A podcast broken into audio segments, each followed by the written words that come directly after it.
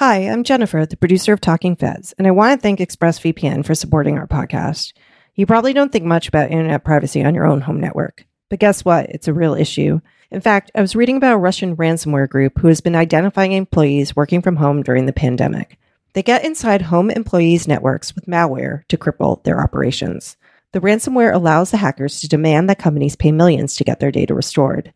Thankfully, VPN providers like ExpressVPN will secure your privacy and protect your information. They reroute your internet connection through ExpressVPN's secure servers, keeping your data safe and protected. Visit expressvpn.com slash feds and you can get an extra three months free on a one-year package. Welcome to a very special episode of Talking Feds, a roundtable that brings together prominent former federal officials and special guests for a dynamic discussion of the most important legal topics of the day. I'm Harry Litman but you won't be hearing from me much today. Instead, we are presenting a foursome of former prosecutors whom Twitter and Facebook have clamored to hear together for literally years. They are the much vaunted sisters in law. Among the charter feds who were on board from the beginning are five women Joyce Vance, Jill Wine-Banks, Barbara McQuade, Maya Wiley, and Mimi Rocah, the newly elected DA of Westchester County. They're all extremely well known from MSNBC, but they always appear with others. I've long since lost count of the requests or demands that they have their own platform to interact with one another and only one another. And here, for the first time, they do. Joyce, Jill, Barb, and Maya break down another eventful week, and Mimi provides the sidebar. It's a bonanza. Before I turn the mic over, one more quick announcement. It's late June and the country's focus turns to the final flurry of Supreme Court opinions, but there's a podcast, Amicus, hosted by Dahlia Lithwick, that you'll want to listen to in the coming two weeks for sure, but that does a deep dive into the U.S. justice system and our democracy year round. I listen regularly, and Dahlia has a gift for using interviews with important legal figures to bring out both the legal nuances and the human impact of Supreme Court cases. I really recommend it. Oh, and oh yes, Talking Feds will certainly be all over the important end of this blockbuster Supreme Court term with two episodes. One this Friday, featuring the Dean of American Constitutional Law, Larry Tribe, along with Dahlia Lithwick herself and Ron Klain. So please tune in for that. And then within a couple days of the end of the term, our regular Supreme Court panel of Amy Howe, Leah Littman, and Kate Shaw will tape an end of term analysis. So stay tuned to Talking Feds for coverage of the court's decisions. And now we give you the sisters in law.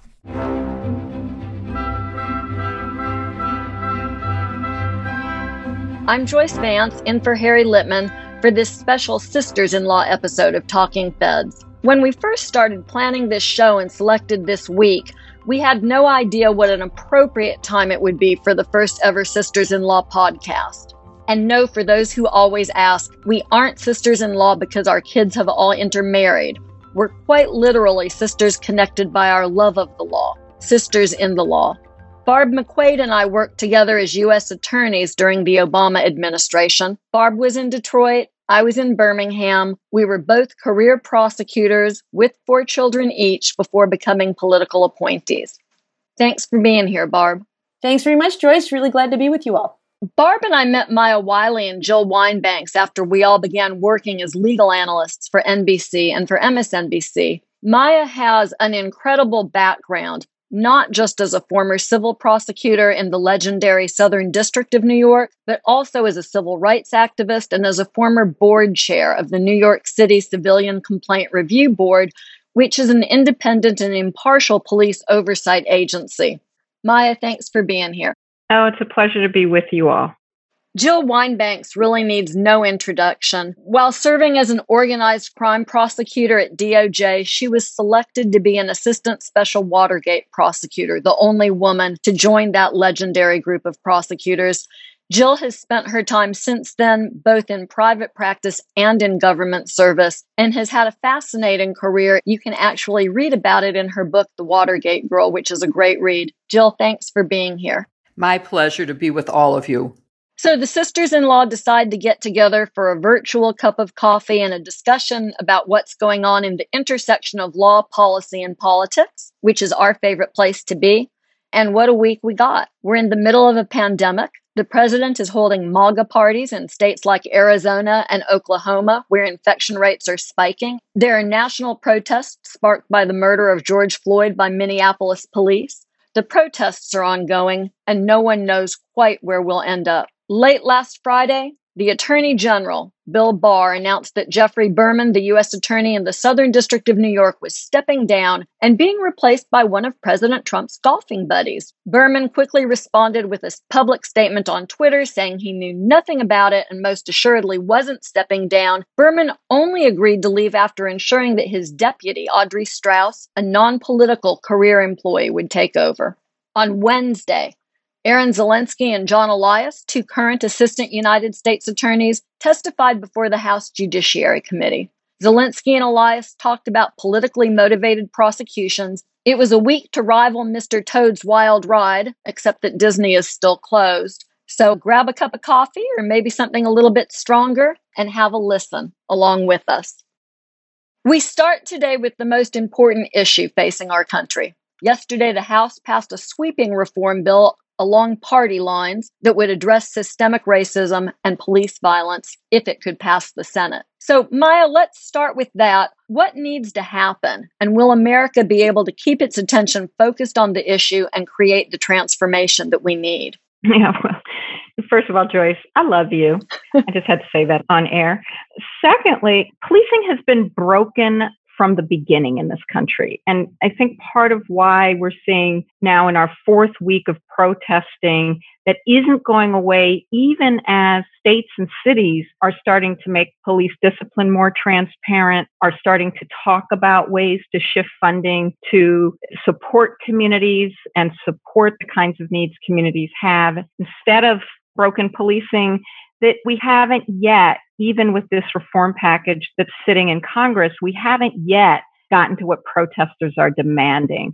And that's that we fundamentally rethink what we even mean by public safety because policing is control and containment. It's the front door to our jails and prisons that are filling with people who need mental health services, people who are housing insecure, or need treatment for addiction much more than they need incarceration. And part of what has to happen is I feel strongly that the House bill needs to get passed because those reforms are very important for accountability, for holding officers accountable when they do wrong and making that due process continue to be fair for police, but also to protect the public from police when they do wrong. But fundamentally, the state and local conversations really have to be about if 5% of all the calls that police are getting in this country are for serious crimes, what are we doing with the 95 other 95% of calls and why are they going to police? Why are they not going to folks that can support mental health? Why are they not going to ways we can better manage the kind of crises that people find themselves in that that right now are becoming problems for police rather than solutions for communities and that's really why we're still seeing protesting in the streets yeah, I agree with everything you say. And I think this conversation might have had an easier start if the notion of defunding the police had not been the first foot forward. Will one of y'all talk about defunding the police, what it means, and this notion that our budgets are moral documents and what we choose to fund, and when we put funding in police, not mental health, for instance, that we're making a deliberate choice that may, or in this case, may not be serving our communities very well? Joyce, I'd love to talk about that because I think that words matter and defund police has been a very pivotal way of identifying the movement, but has turned off a lot of people who think police are necessary. And I agree, police are necessary. And that if we had called it instead divert funding or reallocate, people would understand what it means. It isn't really intended to totally eliminate policing. It is intended to do what Maya was addressing, which is to say, for the 95% of cases that aren't investigations of serious threats and crimes, we should be sending appropriately trained psychologists, social workers, other people who can handle without guns and violence things that could be de escalated instead of escalated into death. And so I think that the term is misleading people. And unfortunately, it's sticking. So we need to find a way to say it in a, a manner that really conveys what people intended. I, and that's not to say that there aren't some people who said defund police who mean defund police. But I think a majority of people could go along with some way of saying, let the police focus on what they're trained to do, which is to solve crimes and to protect life when it's essential. There's definitely a conversation going on about abolishing police, which Jill, as you and Maya both point out, is different than defunding the police. That's a conversation I think we need to be careful about having. And you're right, Jill, the words do matter. Barb, you worked on these issues as a U.S. attorney. What do you think the path forward on policing looks like? Well, first, I want to say, and I, I, think all of you agree with this, that we all know wonderful police officers who take their jobs because they truly want to serve the public. And they're feeling pain in some of this conversation when talking about abolishing and defunding the police because uh, so many of them do want to help. And I think we all need police. We don't want to live in a world without police. Oftentimes, crime victims live in communities of color and welcome police. Their biggest complaint is often that the police don't come quickly enough when they call. But I do agree that this idea of reinventing police is extremely important. And I know there's some disagreement eh, between Republicans and Democrats about the way forward, and Republicans think the Democratic bill, the Justice and Policing Act, goes too far. I think it doesn't go far enough. Uh, as you said, Joyce, when I served as U.S. Attorney, we handled a pattern and practice case with the Detroit Police Department. And it took us many years to try to persuade the Detroit Police Department to comply with constitutional policing requirements including reducing excessive force. And what I saw there was that change really came and they achieved full compliance with the consent decree when they got a chief who really cared. It was all about the political will. And he came in and said, We will get this done. I know that there is a police chief in Camden, New Jersey, who worked to reinvent their police department. They completely dismantled their police department because it was so dysfunctional and they started from scratch. They redesigned it, they rehired all the officers, and that chief there, Scott Thomson, said you can change training all day, you can change policies all day, but culture eats policy for lunch. And it really is all about instilling a culture of this mindset that you are guardians of the community and not warriors of the streets. If you look at President Obama's 21st century policing task force recommendations, you know, he gathered all kinds of experts from policing as well as community advocates and defense attorneys and academics and put together 92 recommendations about how to reform policing. This culture change was a big part of that and the Democratic legislation embraces that. But I'd like to see additional things beyond things like improving training and removing chokeholds, removing no knock warrants, removing qualified immunity. Some of those things that are popular and are in there is how about changing the whole military structure of the police? You know, we have captains and sergeants and lieutenants. I just think it creates a whole culture of us versus them, and we're at war with the quote bad guys. And I think if instead we, we just thought of it in different words and different language and thought of it as being there to help. You know, there is a large number of people Uh, particularly young people who are calling for a vision that imagines a society that doesn't need policing. And that the part of that word is about a vision that thinks that that could be possible. And I do think it is important to embrace with this generation the possibility. And that's not an anti policing position in terms of the individuals. So I think Barb's extremely important point about it's not about all police officers being bad. Policing is broken because of the construct of what policing is and, and of the power, which we haven't talked enough about, of police unions to, some respects, set and reinforce the very culture of policing that is so broken. I think it really is important to give acknowledgement to that because it is a, a, vision of a safe public that imagines that might be possible. And I don't think it's, uh, I just want to reiterate Barb's really important point.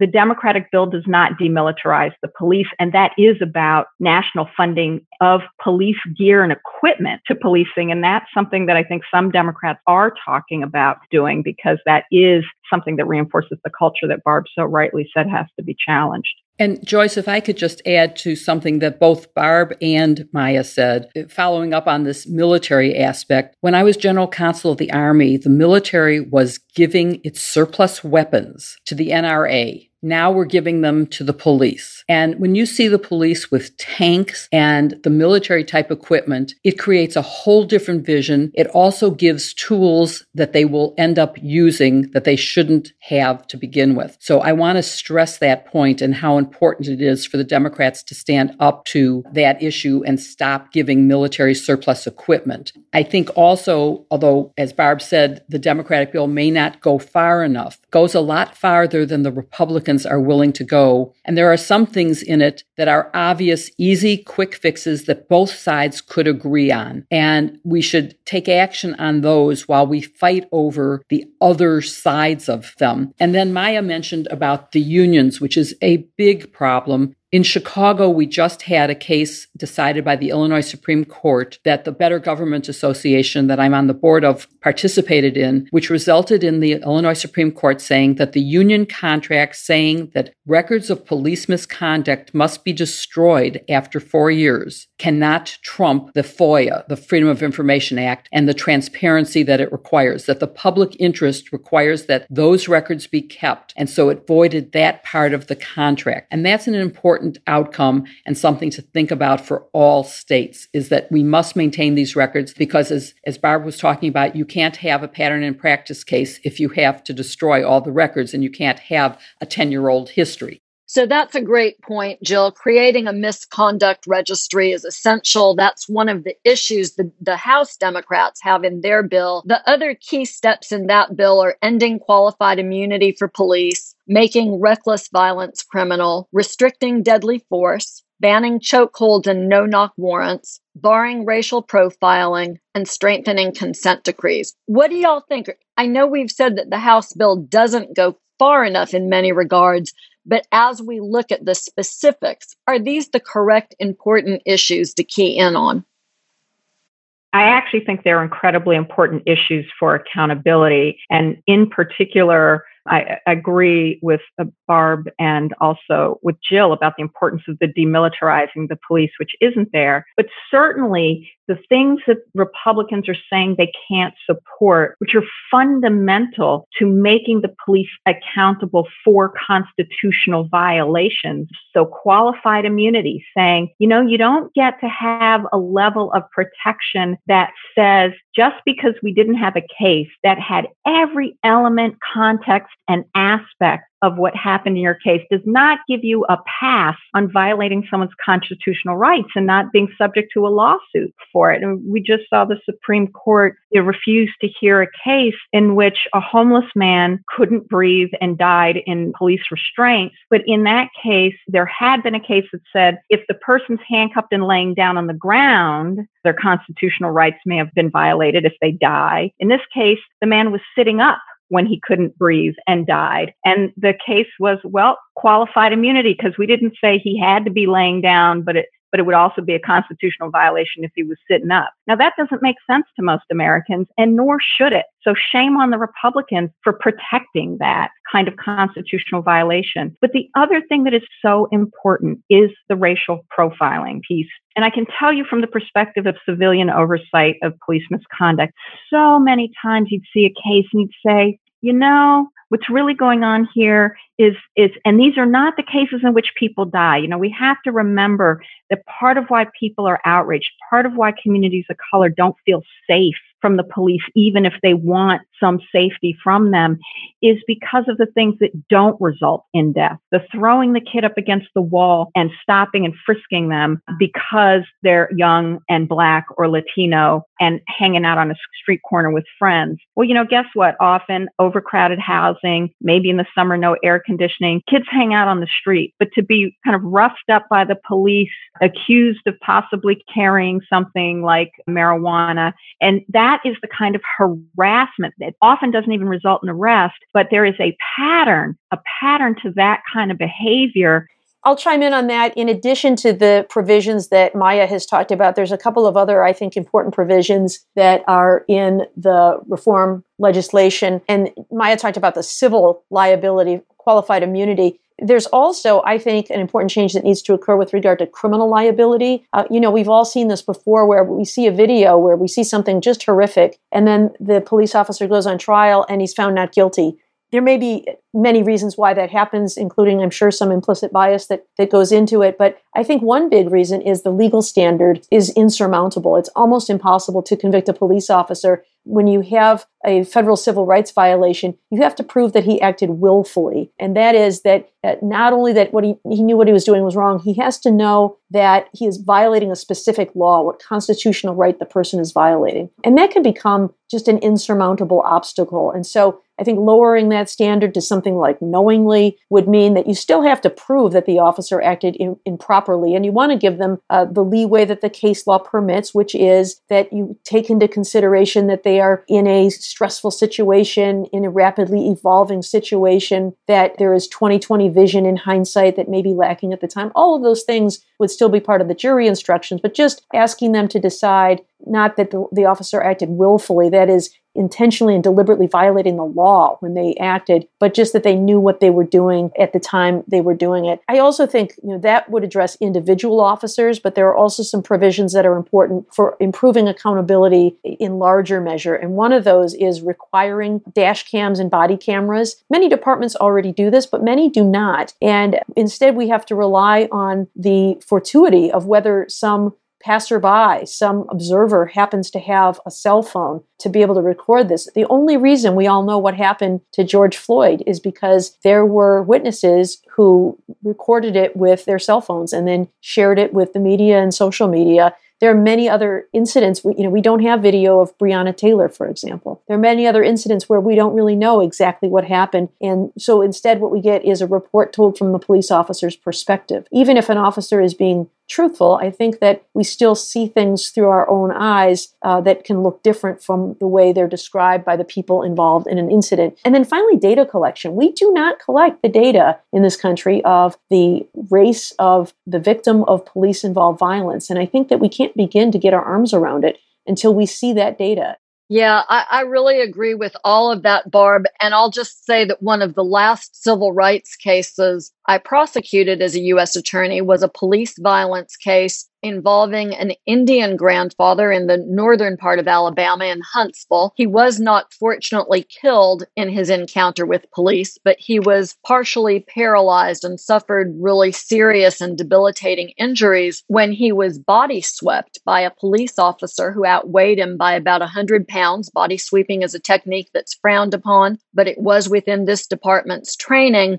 And because the legal standard that you've talked about here, this need to prove intent or willfulness, is such a high standard, the jury did not convict. I think if the lower standard that the House is talking about putting in place in its legislation were used, then prosecutors would be able to obtain convictions in appropriate cases. And, and it's a fine line. And there's a lot of debate, I think, about what the appropriate standard will be. But it's clear that the standard right now is too high and let too many officers get away with conduct that's simply unconscionable. I have one last question before we leave this topic. To the extent that we think it's unlikely that a bill will pass the federal government and that the federal government can be the entire vehicle for transformation of police here, do we think answers could come from the states, or at least some of the answers could come from the states? Oh, absolutely. I certainly do think so. There's no question about it. Illinois is starting to address this. And I think that all states have the ability. Cities are the ones who employ the police. And so they can take the good ideas that have come out of this, the ones that are low hanging fruit. And even if you don't create the national registry of data that we need, you could at least have a statewide registry. You can certainly change the training. You can mandate body cams programs, although as you've pointed out, we need funding and make sure that people use them because for some reason the police when they did the no knock at breonna taylor's weren't wearing their cameras or didn't turn them on. So you have to mandate that they are and punish when they aren't. These are all things that can be done at the state level that's the perfect segue to today's sidebar segment, a conversation with our good friend Mimi Rocah. Mimi is one of the original sisters in law, and as most of you know, she has spent the last several months running for the Democratic nomination to be district attorney in Westchester County, New York. The absentee ballots are still being tallied, but it looks like a landslide for Mimi. Mimi is an alumna of the U.S. Attorney's Office in the Southern District of New York, where she worked with Preet Bharara, one day I suspect it will be a badge of honor for him to be able to say that he worked with her. Mimi, we're all proud of you. We appreciate you making time to be with us. Start us off by letting us know what comes next. I will, but first, I just want to say there's no group of people I would rather be talking with right now um, because feels like we've all been through a lot together in terms of watching the destruction of the Department of Justice and the justice system that we hold so dear, all of us, over the past couple of years. And as you know, because I've spoken with every one of you individually about it, that's part of what motivated me to run. Because even though obviously this is not the Department of Justice, it's part of the broader justice system. As you said, it feels more important than ever now. What comes next in terms of the election is basically, you know, because of this year, there just there are more than normal amounts of absentee ballots and they can't start counting them until I think it's seven days after election day. And that will take a while. So we're looking at a couple of weeks. As you mentioned, though, our results, it's almost 70% lead in early voting and election day voting in person. And actually, there is not one town or city or village in Westchester County that we did not win by some margin. You don't want to jinx it, but it just it looks really good. And, and I'm hoping we'll be able to say not only a victory, but a resounding call for change, which I think is is hopefully where we're headed. So, what are you going to do with that mandate? What does your first hundred days in office look like? I think first and foremost, and this is a little bit of a local issue, but it ties into the national issue. First and foremost, I really need to address what has been some reporting over the past couple of weeks of really serious allegations of police misconduct in Mount, Ver- in Mount Vernon's police department, which is one of our, our largest cities here in Westchester. So there have been really serious allegations, and apparently, information that was reported in, by a really detailed investigative reporter with Gothamist that these recordings made by a whistleblower police officer were turned over to the DA's office over a year ago and that that case has basically really not been investigated in any meaningful, thorough way, and that the police officers have been continuing to do new cases and arrest people and do search warrants. That's first and foremost. Conviction integrity, which is also tied to that, is something we do not have in any meaningful way in Westchester DA's office, and that's going to be one of my top top priorities. Obviously hiring people, quality people, but also making sure that we're really diversifying the office, working on proactive ways to do that, not just sitting back and waiting for applications to come in. Jill, Barb, y'all take it from here. Mimi, I would love to know what thoughts you might have about how, from within your office, you might shape police reform, you know, holding police officers accountable. You certainly don't have the tools to change laws, but I'm wondering if you've given some thought to how you might address that challenge as the as the DA.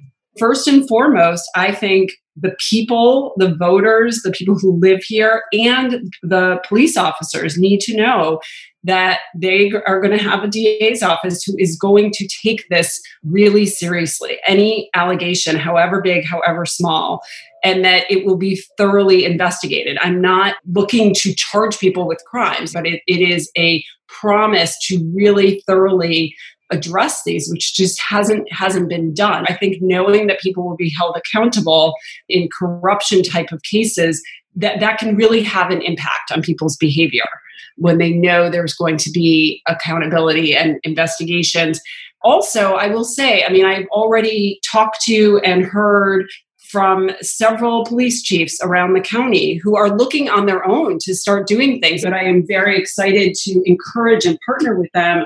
They're already setting up Zoom kind of trainings with, for example, police officers uh, who are members of what's called the Guardians, which is a group here of mostly blacks in law enforcement, retired and current, and just talking with them getting advice on how to set up better trainings and they're they're already instituting those and some of them have reached out to me about that. And that may not be something a DA's office normally does but it is absolutely something we can partner because I do believe that a big part of the reform has to be working with the police officers, police chiefs, police departments that are acknowledging that there's a need for change. Mimi, I have one other question, which is in addition to the reforms that are needed because of George Floyd and the Black Lives Matter movement, what other issues do you see cropping up as big issues. And for example, I'd also like to point to the Me Too movement, which was the movement before Black Lives Matter that was getting attention. And is there anything you as DA can do in those areas? Absolutely. This has been a big part of my platform and, and I don't want it to disappear. I mean, obviously we we can focus on more than one thing at a time, but we have to first of all um, work on, and it's not just this DA's office, I think this is the criminal justice system as a whole, how we treat victims of crimes, particularly sexual assault, sexual harassment, there's still too much victim shaming and blaming going on. And it makes the experience so much more traumatic for crime victims, but it also impacts what cases get brought and don't get brought. And I've been saying for a long time that DAs need to be willing to bring the cases that they believe in, even if they don't think they're going to win them. This can't be about which cases we're going to win or lose. It has to be about which victims we believe and we can corroborate. And then even if it's a going to be a hard case to, to litigate, to, to bring to trial, we, we still need to bring it because that will encourage more victims to come forward.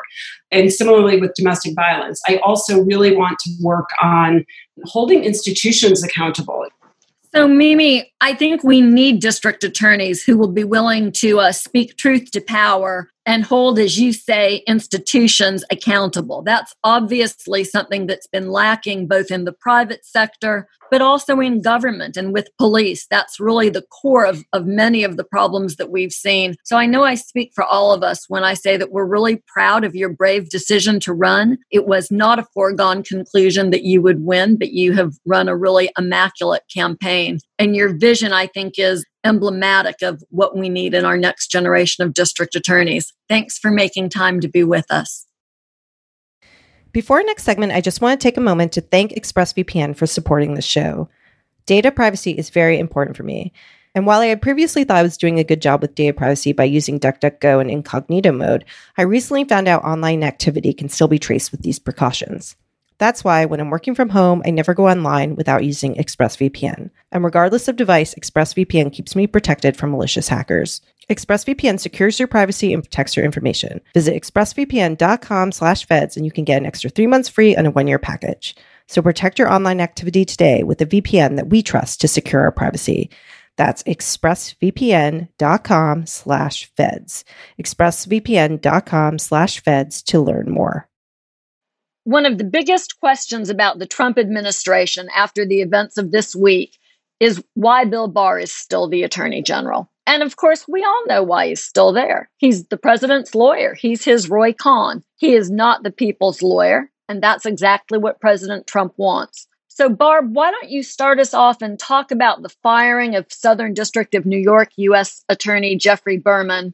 Well, it began with a press release from William Barr saying that Geoffrey Berman was stepping down and that President Trump was going to nominate Jay Clayton, who currently serves as the chairman of the SEC, and that in the meantime, the U.S. Attorney in New Jersey would be acting as the interim U.S. Attorney kind of on the side. You know, he already, already has a pretty busy job, but in addition to leading the U.S. Attorney's Office for the District of New Jersey, he would also, in his free time, lead the U.S. Attorney's Office for the Southern District of Michigan. And if anyone knows the rivalry between those offices, that's like saying uh, the Ohio State football coach is going to fill in for a little while and also coach the Michigan football team. There's rivalry and it's a really big job. So, that on its face, I thought was just absurd. But then just a short time later, we get a press release from Geoffrey Berman that says, No, I didn't. I, I didn't resign. I didn't step down. It is highly unusual, Joyce. And it I think it just exposed Bill Barr as a bully and a liar. I mean, I think he sent out that press release expecting that Geoffrey Berman would just kind of go along and say, "Well, yeah, that's what happened," and then resign and uh, and toe the line. But he didn't. The next day, he issued a letter clearly intended for the public, but he said, You know, I'm sorry you chose to proceed by public spectacle instead of public service, Mr. Berman. But nonetheless, he said, I have recommended to President Trump that he fire you, and he has done so. Later in the day, when President Trump was asked in Tulsa about the firing of Geoffrey Berman, he said, I don't know anything about it. That's all William Barr. You'll have to ask him about it. So perhaps even uh, yet another lie. And then the U.S. Attorney in New Jersey, Craig Carpenito, said, When I agreed to serve as U.S. Attorney in the interim to, to help out in the Southern District of New York in my free time, I, I thought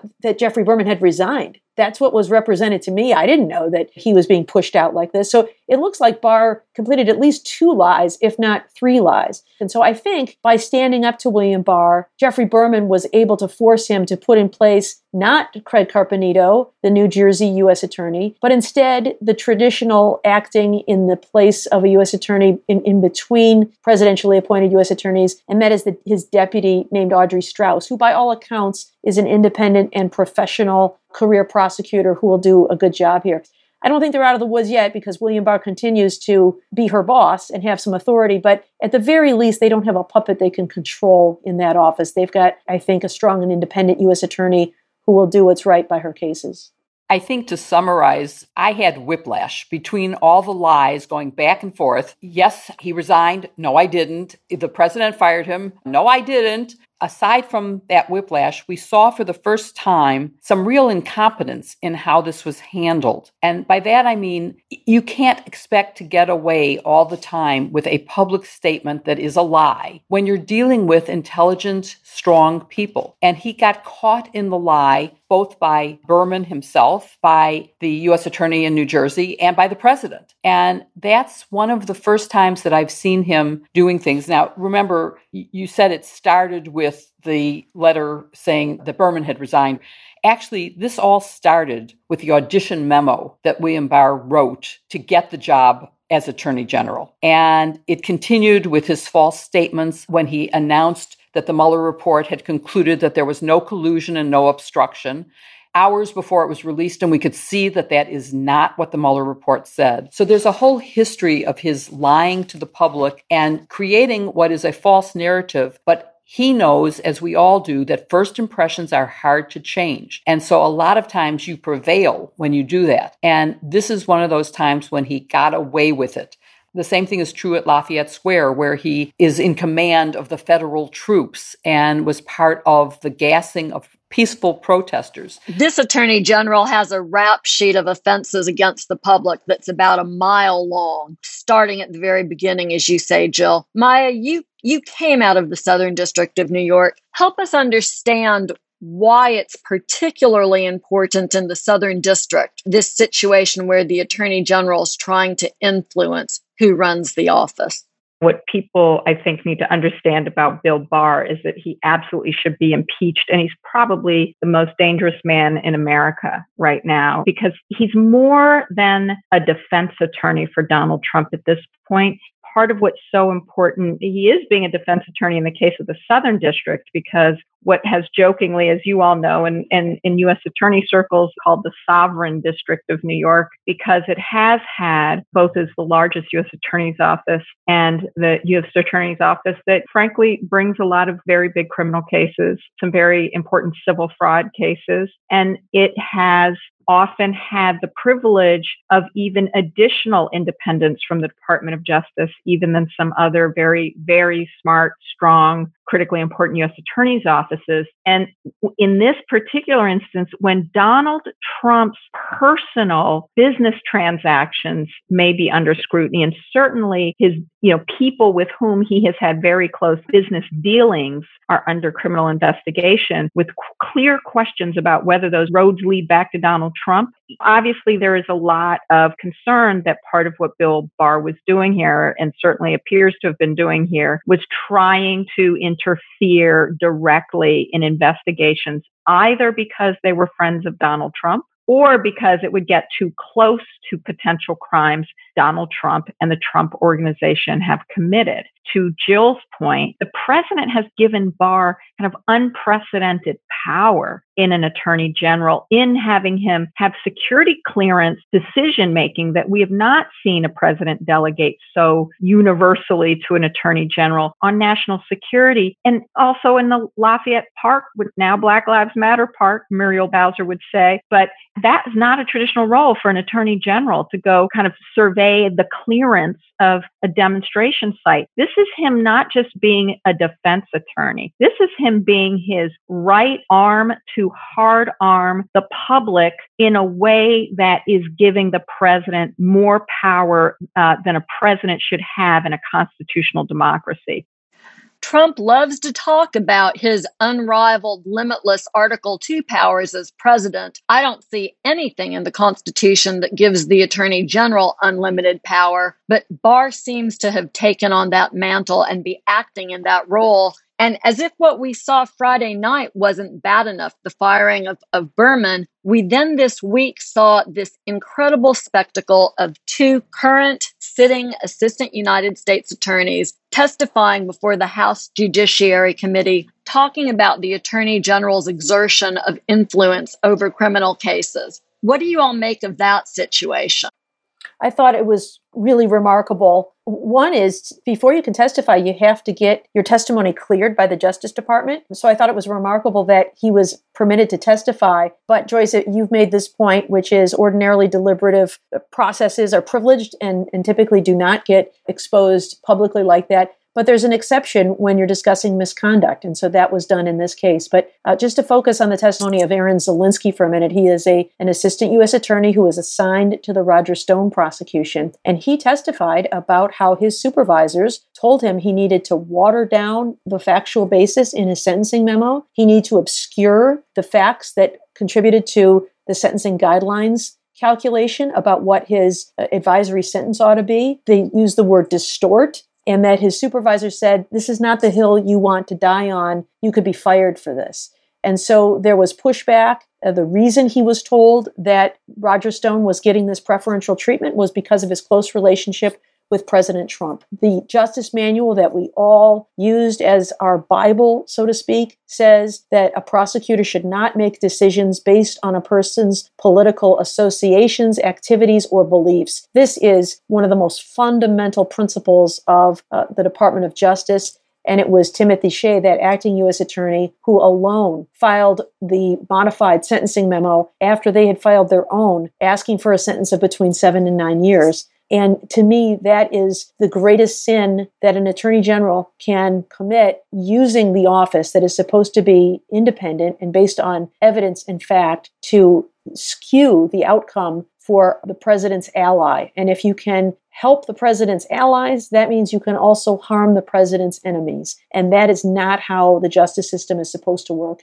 Barb, you're always so fair minded and careful in your assessments, and hearing you use such strong condemnatory language, uh, I think at least makes me sit back and, and take notice because what you're describing is really a total abrogation of the rule of law. Yes, I mean that's the, the idea of the rule of law is that no person is above the law. One of the other witnesses was a former deputy attorney general Don Ayer and what he said is that I think this is the greatest threat to the rule of law I've seen in my lifetime and this is someone who lived through Watergate. It, it's to me beyond disturbing, it's shocking. No one should put up with this. It's impeachable and I, I think we should put enough public pressure on William Barr to force him to resign. It is so much worse than what Alberto Gonzales resigned over in 2000 2007.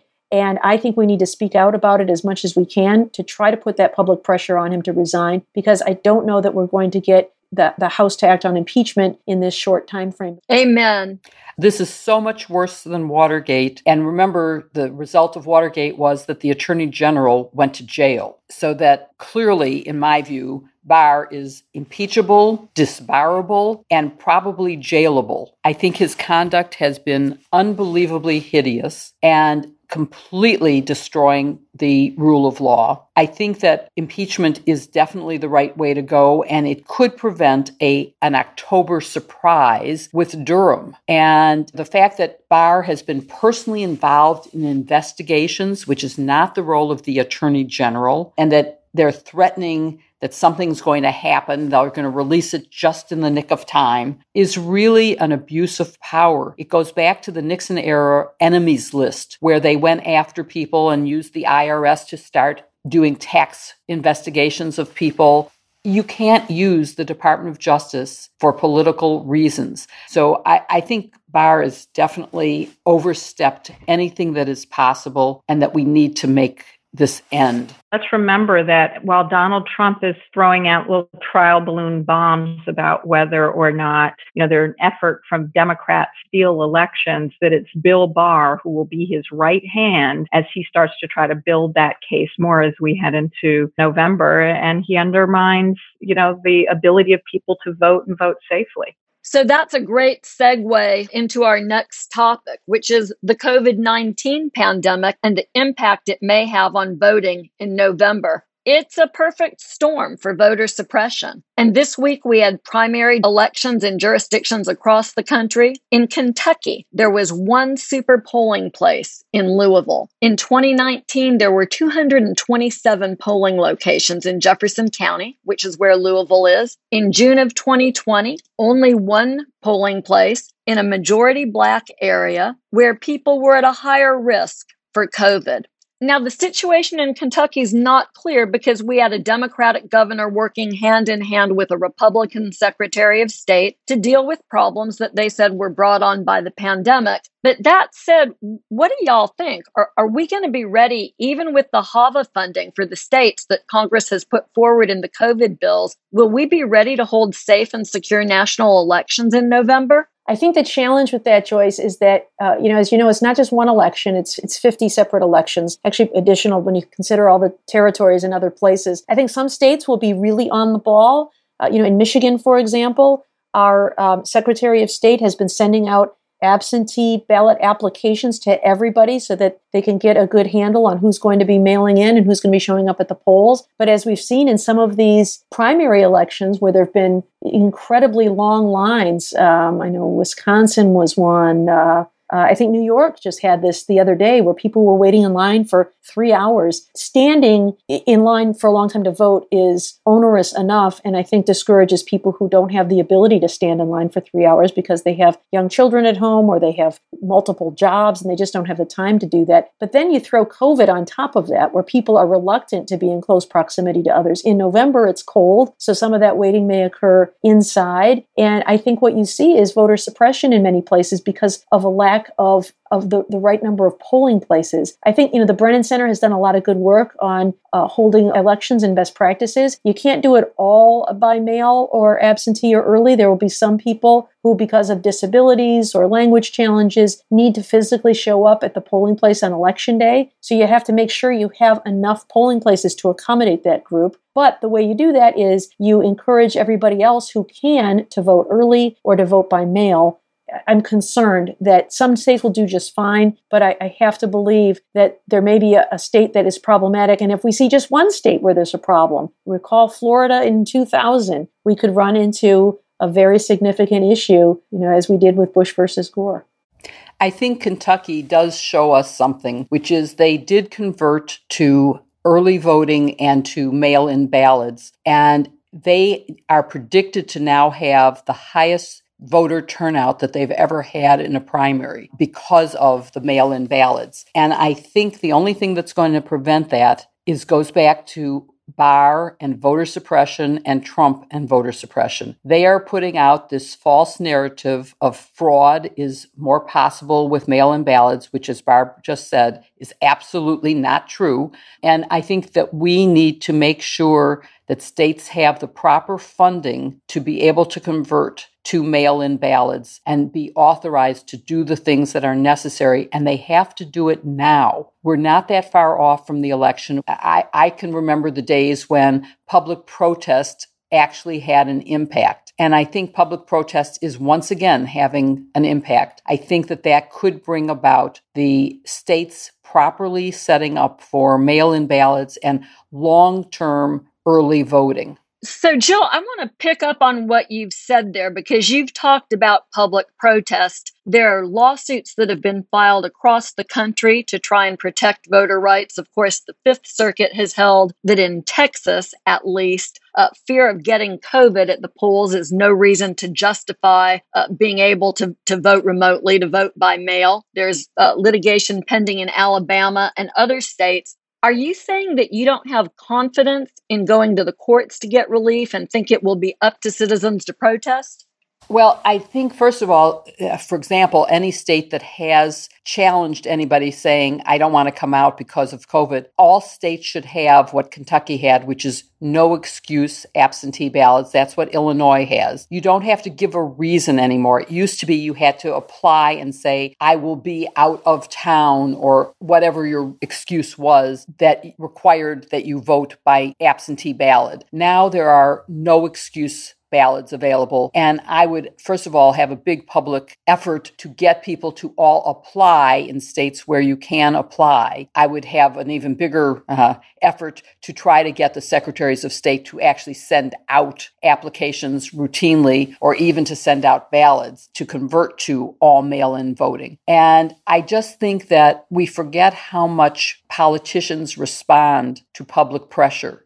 My experience during Watergate was the president was very successfully stonewalling. He was not turning over the tapes that we had subpoenaed, and he was getting away with it. And then he went a step too far and he fired the special prosecutor, Archibald Cox. And to do that, he had to fire his attorney general and his deputy attorney general because they wouldn't carry out his order to fire Cox. And he sort of thought he was going to get away with it until the bags of mail. So there were these huge canvas sacks that were inundating our office and the White House. And people were protesting in the streets. And it took only three days of that. And the president reversed himself and said, okay, I'll appoint a new special prosecutor and I'll turn over the tapes. So there can be an effect politicians want to win elections, they go along with what the public demands. So if the public demands police reform and if the public demands mail in ballots, we're more likely to get it. So, Maya, you've lived through the pandemic in New York City. You know what the election issues look like, both the ones that involve competence in running the polls, as well as efforts at direct voter suppression. How do you see COVID impacting the elections in November? Here's the thing. Uh, one, health experts already have told us that the 400, I think it was 400 million that Congress added to emergency relief to help states address safe voting was not a sufficient amount of money. No excuse mail in voting, but you have to apply. And for far too many people who are maybe low income voters who are also traditional Democratic voters, like Black voters, often do not vote by mail uh, where they have the option. These are issues that really are not being sufficiently funded by the federal government in states that are actually demanding $500 billion just to help them stay afloat because of COVID. You know, this is something that Donald Trump, we know, absolutely does not want to see happen. And that really strains states' ability then to spend money on things like making sure everyone can get out to vote. And the other thing we should not forget, and New York was a good example of this, where it was just disastrous for a lot of people because poll workers had not necessarily been trained. That's a concern that has nothing to do with intentional suppression. It has to do with sufficient funding and support for execution. And the last thing I, I just want to say that we haven't really talked about is remember that it's actually electors that decide who the president is. Well, in the case of COVID, imagine this. We have 24 of 30 states with Republican legislators leading the legislatures, and that's a control of 224 electoral votes. And what the 12th Amendment says is that if, if you can't call a winner, and we're not going to have a winner in November because of mail in balloting, we, everyone should realize that now. But because of the 12th Amendment, it's the House that decide who's the president. And so that, if there's no majority of electors, if there's not a sufficient amount to call it, you know, it's, it's going to put us in this place we've never been, been before where essentially states are going to pick the president. And so I'm not saying that's absolutely what's going to happen, but this is a turnout election. This is fundamentally about how many voters actually vote and those votes getting counted and them being accurate and fair. We polled our listeners to get a question for our five words or fewer segment, and there were some great questions. We could have done an entire podcast with them. But our question today comes from Buddy at Buds442Bud on Twitter, who asks Should Speaker Pelosi impeach AG Barr regardless of the Senate Republicans? Five words or fewer, ladies. What do you got? Heck yeah. So Maya in two. Yes, it's deserved and it's a permanent record for him. Jill, that's more than five. Okay, yes, deserved permanent record. Barb? Yes, corruption must be exposed. And I would add, do the right thing. Thanks so much to Joyce, Jill, Maya, Barb, and to D.A. Rocah for the first ever and much overdue Sisters in Law. We'll hope for a reprise on a future episode of Talking Feds. And thank you very much, listeners, for tuning in. I'll see you Friday with our special Supreme Court episode featuring legendary constitutional law scholar Larry Tribe. If you like what you've heard, please tell a friend to subscribe to us on Apple Podcasts or wherever they get their podcasts. And please take a moment to rate and review this podcast. You can follow us on Twitter at Talking Feds Pod to find out about future episodes and other Feds related content. You can also check us out on the web talkingfeds.com where we have full episode transcripts or on Patreon where we post discussions about special topics exclusively for supporters to thank them for paying $5 a month to help us pay for the podcast. Submit your questions to questions at talkingfeds.com, whether it's for five words or fewer, or general questions about the inner workings of the legal system for our sidebar segments. Thanks very much to everyone who responded to Joyce's call to submit questions this week. Please keep those questions coming anytime, and we will endeavor to answer them. Thanks for tuning in, and don't worry, as long as you need answers, the feds will keep talking. Talking Feds is produced by Jennifer Bassett and Rebecca Lopatin. Our editor is Justin Wright. David Lieberman and Rosie Don Griffin are contributing writers. Andrea Carla Michaels is our consulting producer. Production assistance by Sam Trachtenberg and Ayo Osabamiro. Thanks very much to the newly elected District Attorney Mimi Rocah for joining our sidebar segment. Our gratitude, as always, to the amazing Philip Glass, who graciously lets us use his music. Talking Feds is a production of Delito LLC. I'm Harry Litman.